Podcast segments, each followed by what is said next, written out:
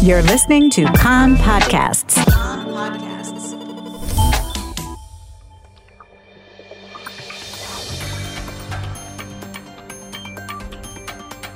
You are listening to the English language news of Kan, the Israeli Public Broadcasting Corporation.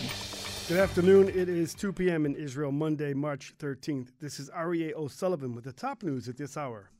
The Shin Bet, Israel's internal security agency, is investigating whether this morning's roadside bomb on Highway 65 in the north was a possible terrorist attack and whether it was directed against Jews or Arabs. The bomb exploded near the Megiddo Junction, seriously wounding a 25 year old man from Kfar Salim as he drove by. Another car was also damaged, but the passengers were not hurt. The detonation blocked the major junction for most of the morning. A special Knesset committee today approved a bill that would prevent the ouster of the prime minister, sending it to the plenum for a first vote later on today. The bill will would allow the recusal of a prime minister only in cases of physical or mental incapacity, incapacity and only with the vote of at least 90 of the 120 Knesset members. The bill would require two or more readings to pass into law. The Likud party brought the bill out of fear the attorney general would rule that Prime Minister Benjamin Netanyahu would have to take a leave of absence due to a conflict of interest while on trial for corruption. Meanwhile, the coalition is pushing ahead with the judicial reforms. The Knesset Law and Constitution Committee is debating the preparation of the bill for the selection of the Supreme Court judges for its second and third readings. The bill would give the ruling coalition a majority in the selection of the judges. Tensions between the government ministers and the Attorney General, Gali Baharav Miara. The Attorney General has rejected the request by National Security Minister Itamar Ben Gvir to receive sweeping approval for him to represent himself in any and all petitions to the High Court of Justice.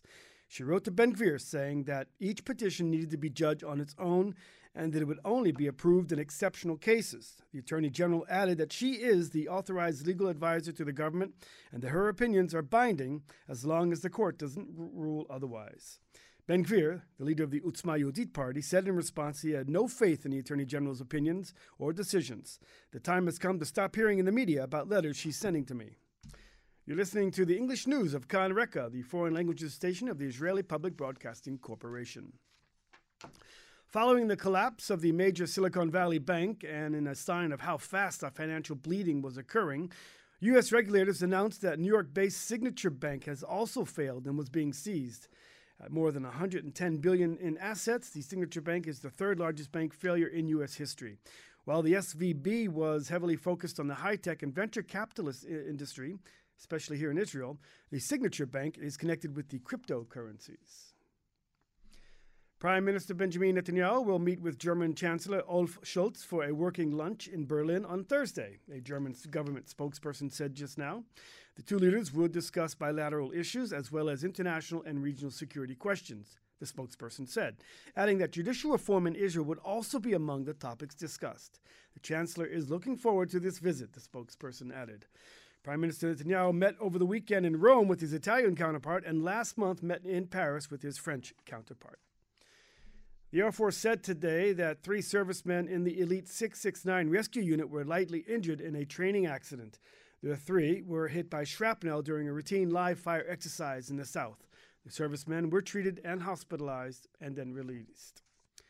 In sports, Israel's national baseball team won a critical home uh, excuse me, won a critical come from behind victory against Nicaragua 3 to 1 in its opener at the World Baseball Classics being hosted in Miami. Team Israel next takes on Puerto Rico tonight. Taking a look at the weather, and light rain is forecast for the afternoon, mainly in the north and the center of the country. The rain will increase overnight and gradually spread across the entire country. Maximum temperatures forecast for the main regions Jerusalem 22, Tel Aviv 25, Haifa 21, Beersheba 26, and in Eilat going up to 27 degrees centigrade. That's the news from Kan Reka, the Israeli Public Broadcasting Corporation. Join us at 8 p.m. Israel time for our one hour news program.